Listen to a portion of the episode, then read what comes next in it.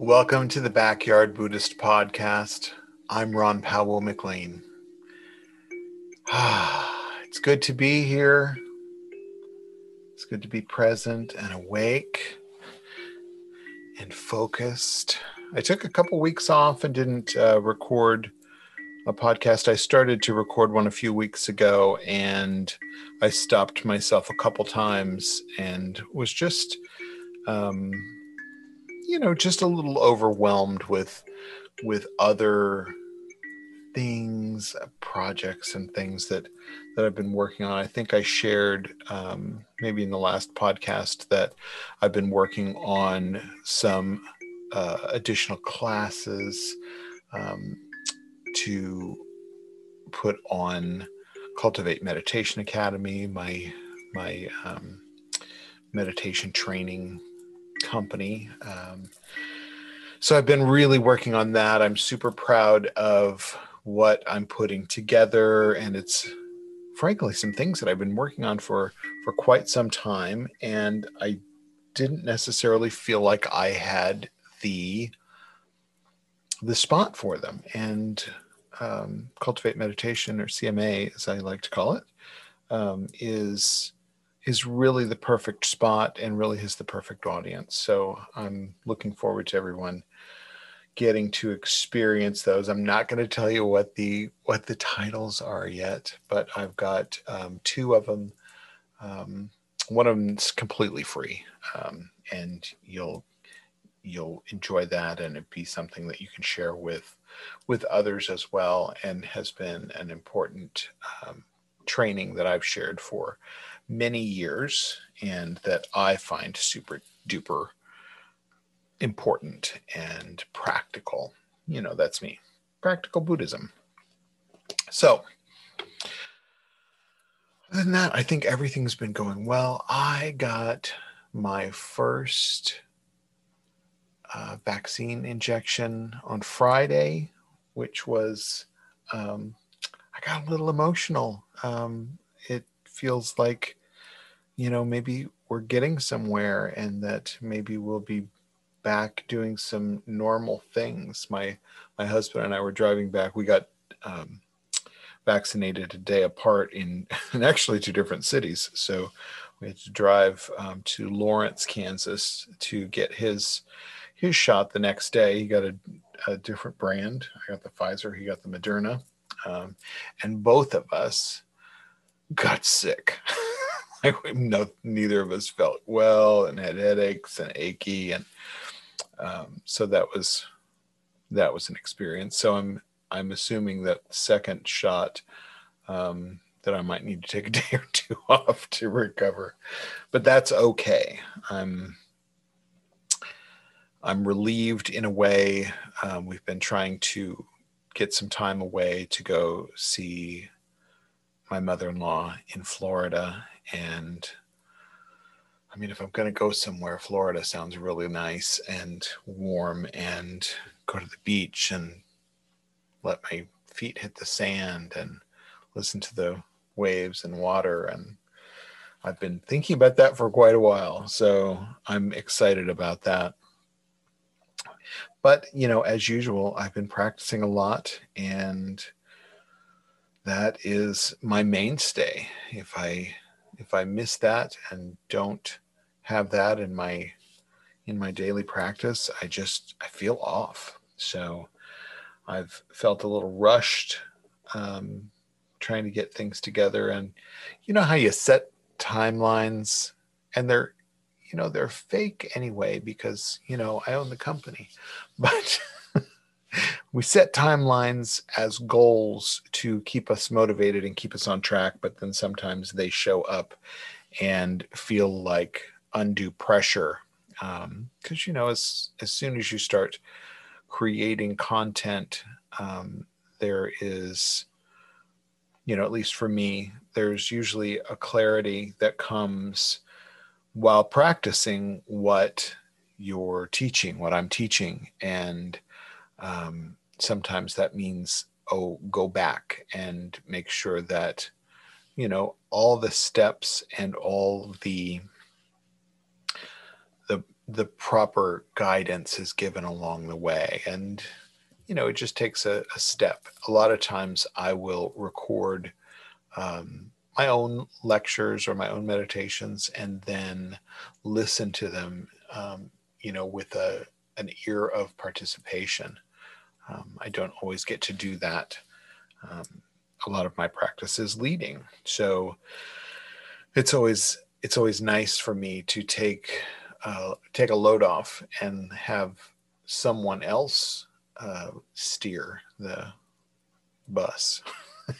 And um, even sometimes that's my own recordings. So I'm able to just kind of take a step back and go, oh, that that one word.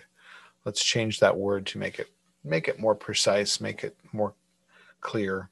Um, one of my one of my refuge words um, years ago when I took refuge um, with a teacher in Kansas City, she had us write down a word um, just spontaneously after we had taken refuge as a word that we could come back as not necessarily a mantra, but as um, you know, something that would remind us of why we had taken refuge, which was powerful for me. And I chose the word clarity. I've used that that word um, sometimes if I'm writing, um, and I'm you know have that little bit of writer's block, or I get a little stuck.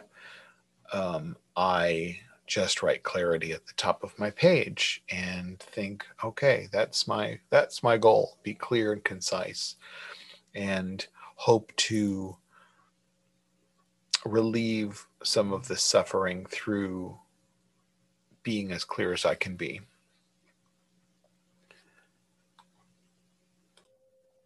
I've also noticed in being my own sound editor, my, my own speaking pattern and voice, that I tend to sometimes languish in the expression and the word choices that I make. I'm very deliberate about trying to choose the words that are the most um, clear.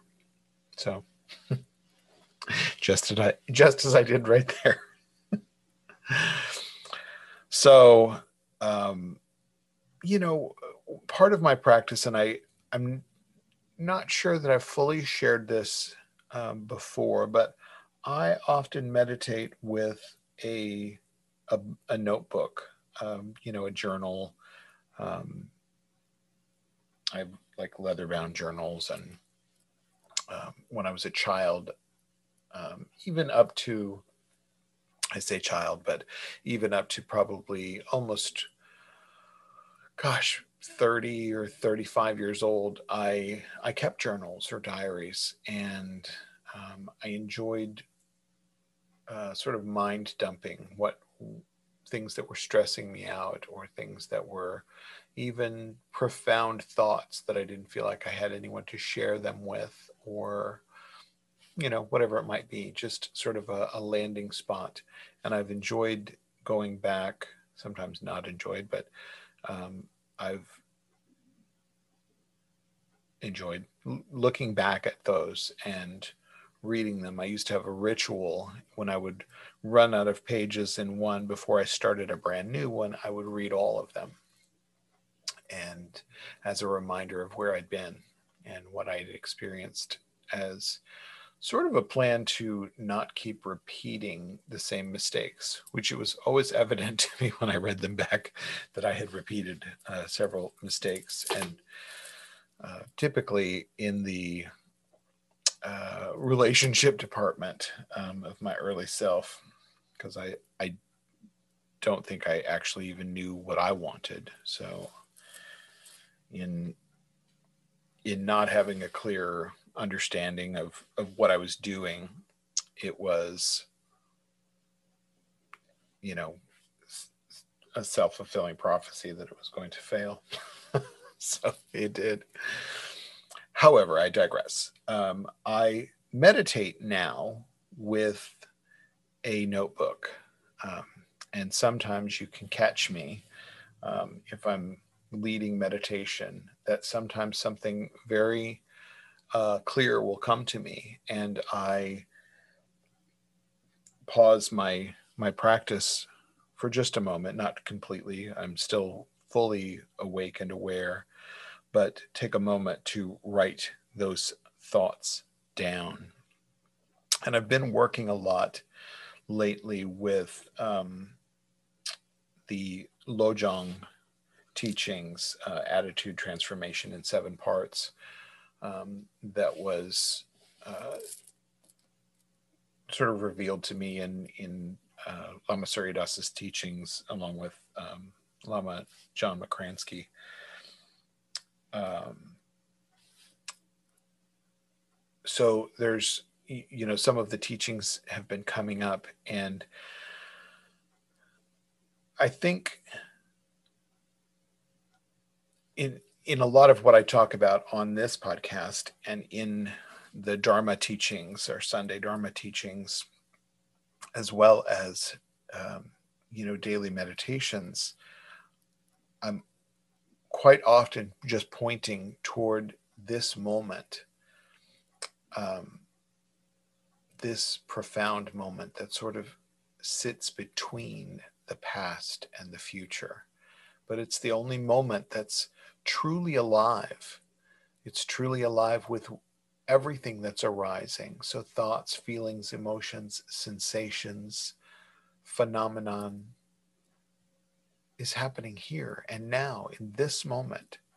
So there's really nowhere else to di- to direct our attention. When we get lost thinking about the past, or or in engulfed by thinking about the future and what we think we want in that in that time that's not here, um, we often miss the potholes in the road and drive right into them because we're not watching, we're not participating. So it's it's really important to focus and learn to train yourself, to recondition yourself to be in this present moment. And that's really just, it sounds so simple, but it's it's really counterintuitive to what we typically do.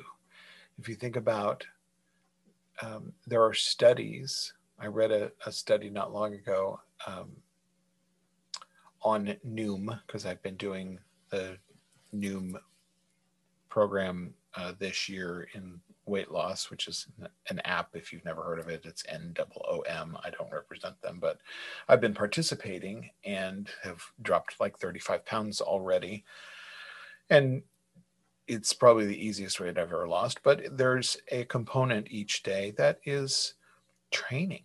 That's some readings that you do. And um, they shared a study on there saying that um, nearly half, I think it was forty-seven percent of our waking day is spent thinking about the past and the future. forty-seven percent. So if we could get even a piece of that back, just think how much, how much better off we would be. I mean, talk about getting, getting ahead of karma. And you know, I feel like so much of the negative karma in my own life has been because I haven't been present. And it's sort of accidental karma. It's just happening because I wasn't really paying attention. And I got a flat tire driving driving through the pothole, or driving, you know, off the off the road. So these are important. The other day when I was meditating, I got this, this clarity of the power of that awakened awareness in this moment. And I had asked myself earlier that day, what makes greatness? And I, I was, it, it was really in response to, I was looking at the the Grammy nominees um, prior to the award ceremony that was last night. And I was seeing some, you know, some just amazing artistry and amazing performances. I love music, so it, you know, it's not, it's not far from me to, you know, bust out in a Broadway tune in the shower or racing around the house. We, you know, we named our, our new puppy Millie, of course, for Thoroughly Modern Millie. And I, I languished and, and fretted over whether to call her Millie or Sutton for Sutton Foster, who, who played Millie on Broadway. So I'm never far from music. I've never been far from music. I love chanting. I love singing. Um, I love listening to other people sing. It just, it's a, it's a good feeling for me. But I was, I was thinking about, I was thinking about Billie Eilish, actually. I think she's, she's a very interesting character to me because she's, she's kind of broken like the rest of us. You know, she suffers from some, you know, some anxiety and some depression and some, you know, very human attributes, and still manages to really channel that into greatness. So I asked myself, what makes greatness? How do we get to be great? And of course, I had that immediate thought of, well, maybe it's genetic, or maybe it's just situational. And, you know, they were they were born to the right parents. Like, you know, like Ben Platt to me is, you know, of course, another Broadway star.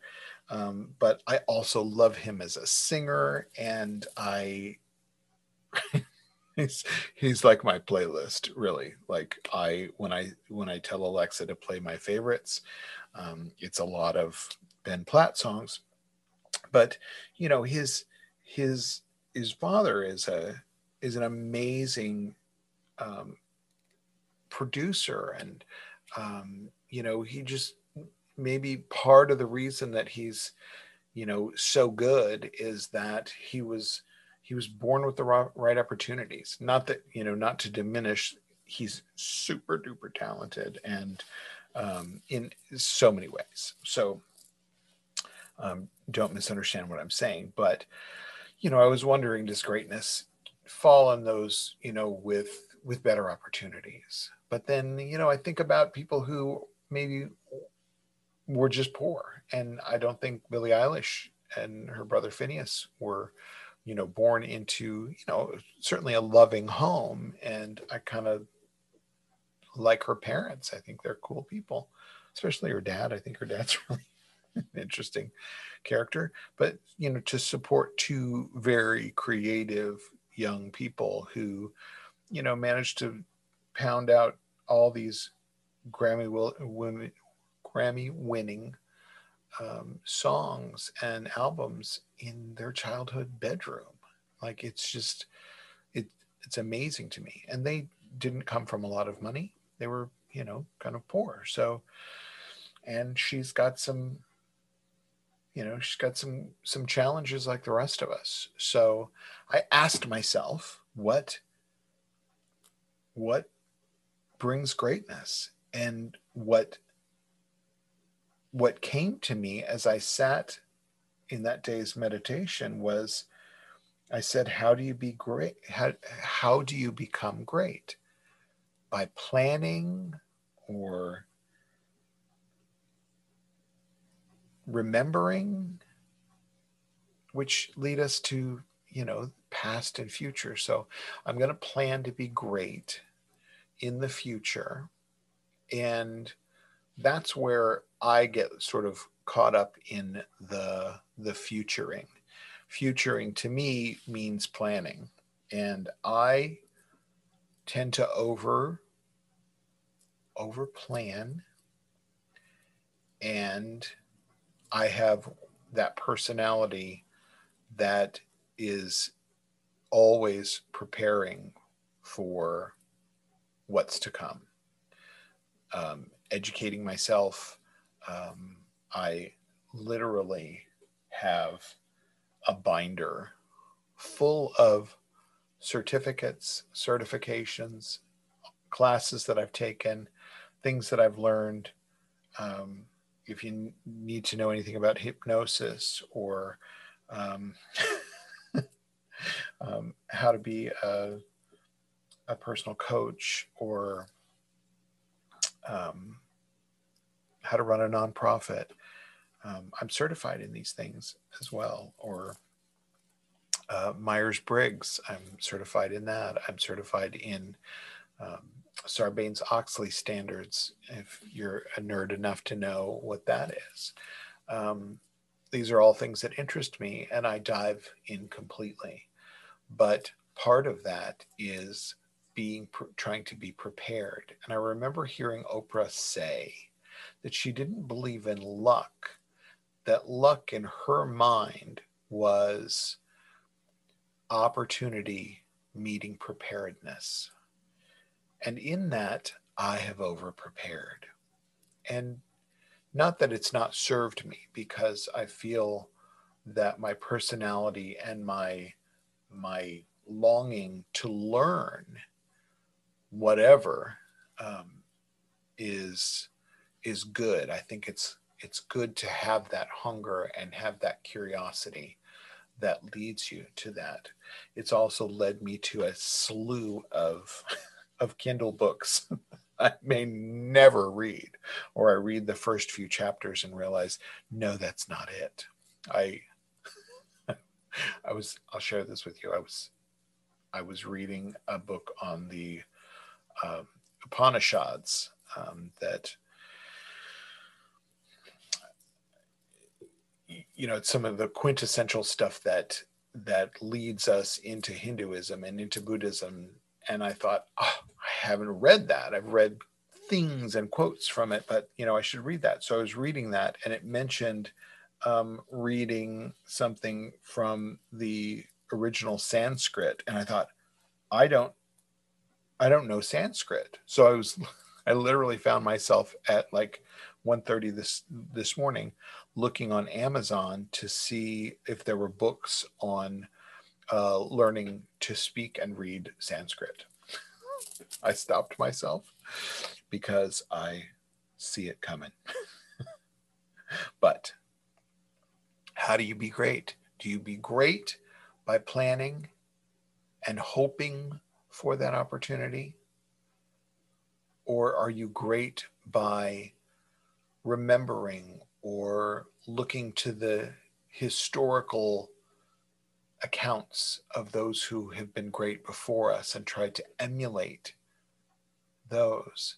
And maybe there's a combination of being prepared and being curious and looking for the path of others. We do that a lot. I certainly do that a lot with the Buddha's path and, you know, the Buddhist teachers that I that I gravitate toward, and the teachings like Longchenpa that that really draw me in and are so clear to me. But really where the rubber meets the road is in this moment.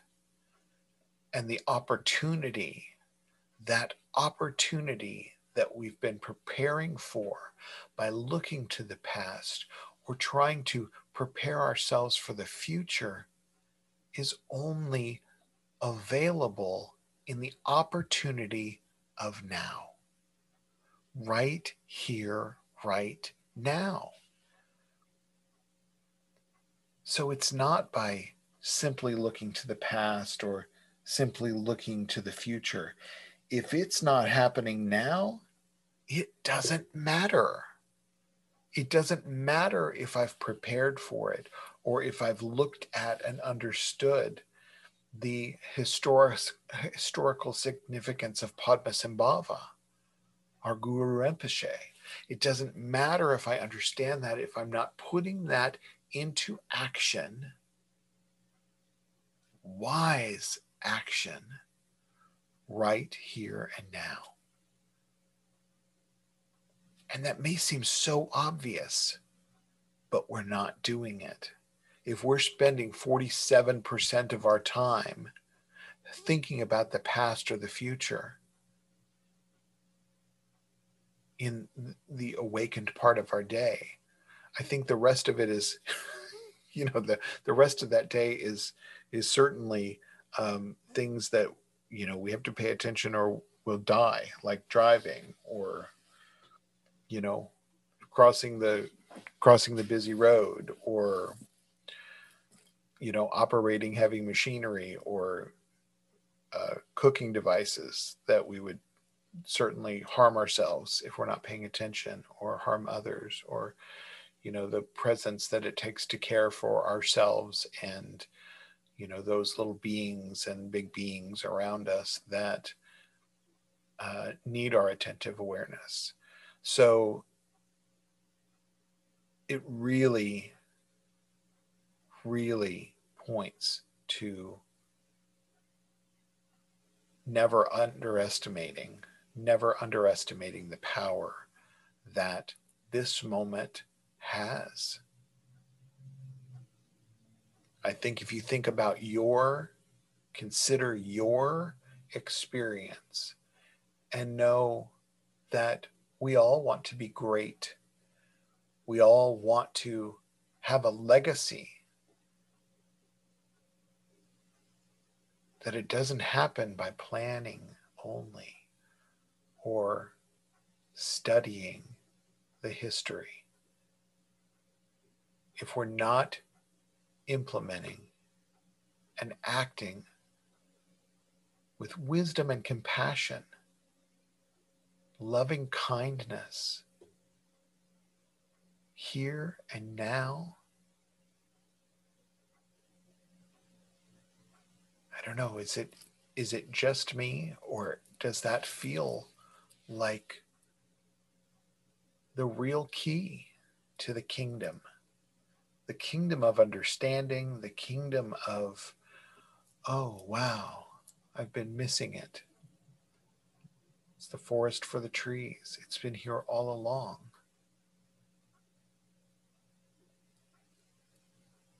What does the Glenda the Good Witch say to, to Dorothy? You've had the power all along. Well, we've all had the power all along.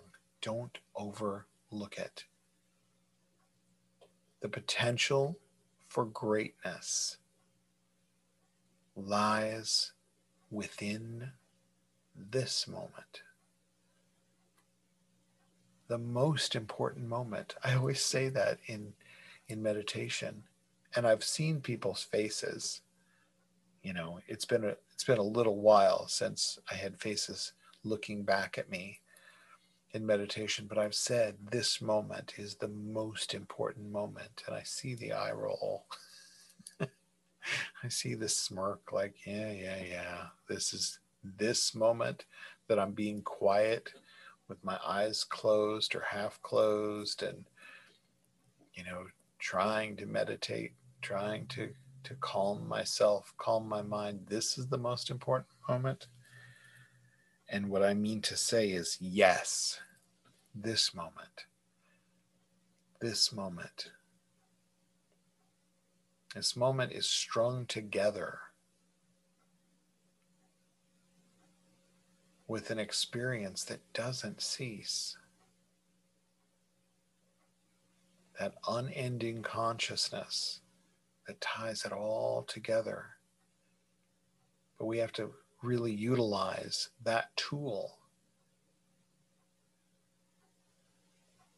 of unbiased consciousness to see everything as it is, as it's arising, so that we can act with wisdom and compassion for ourselves and others. It's not hard if you're paying attention. It's really hard if you're not.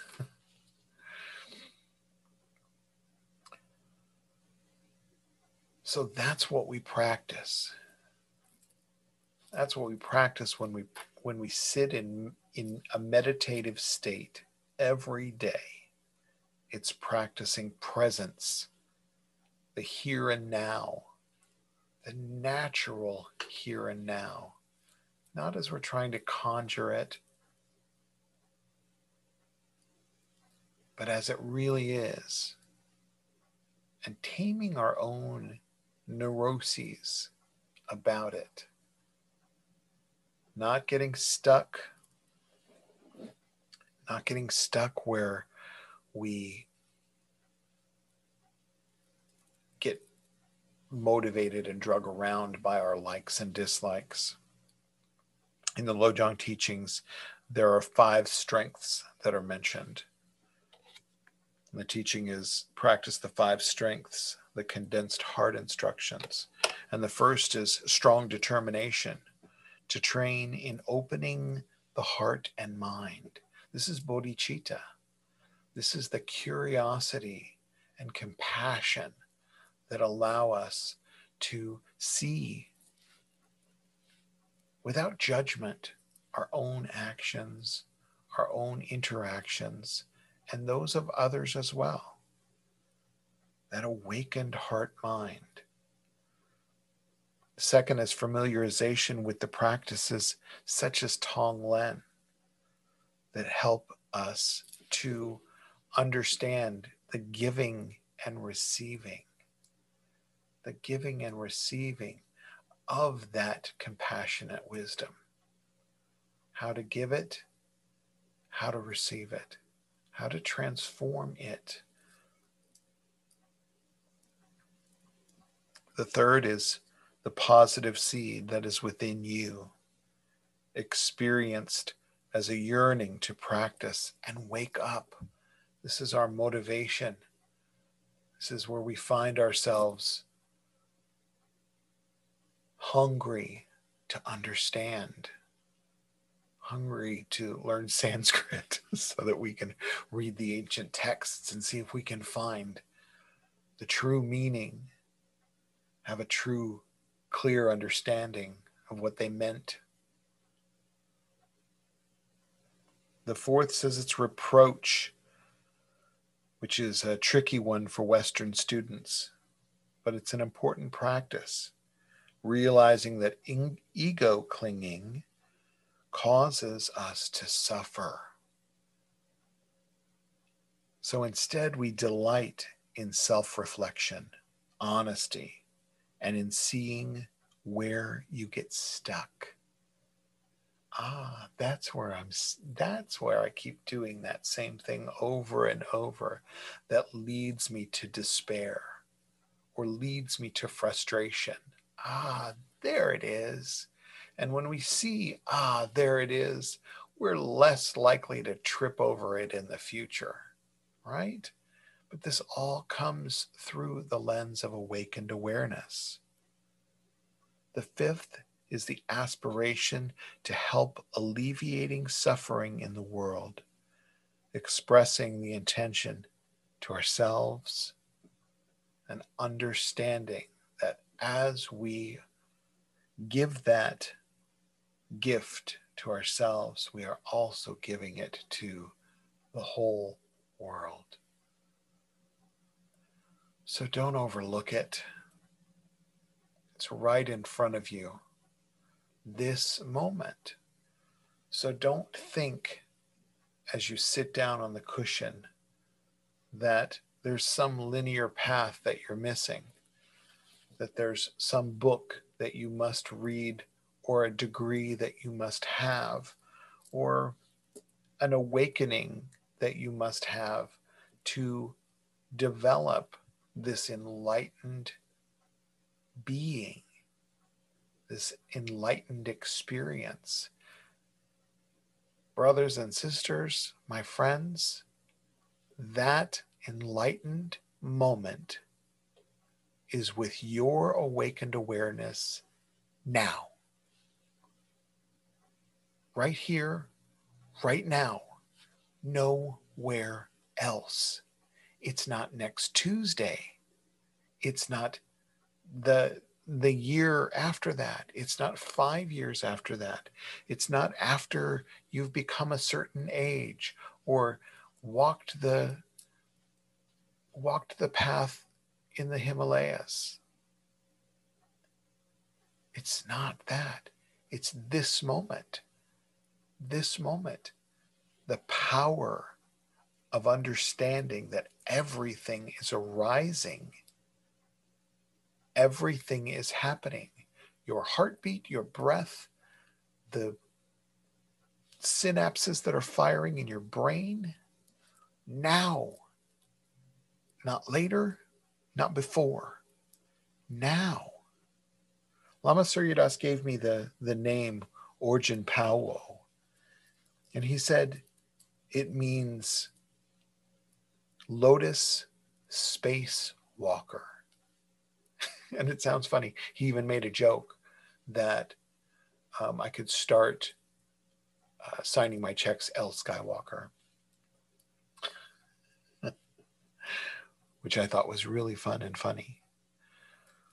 But it sat with me in this way that has made me endeavor to understand that space. And I wrote something in the front of one of those journals in a retreat with Lama Surya Das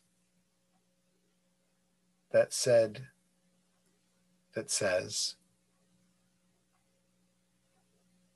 don't overlook the space within. And as I've developed my understanding and practiced, it's clear to me that it's not space like the final frontier. It's the space in between the future and the past. This space, this nowness. So, I hope to be a disruption in your thinking, and I hope to hear about your successes in that disruption, because it comes here and now, not anywhere else. So if you want to be great, be here. If you want to be great, be present with wisdom and compassion. There is greatness. Thanks to all my listeners all over the world. I I love to see that you've downloaded the podcast. Love to see that you've listened to the podcast. And it helps to motivate me on this path. So don't overlook that you are the driver. For we only teach when asked. So, have a great week. I'll see you soon. Bye now.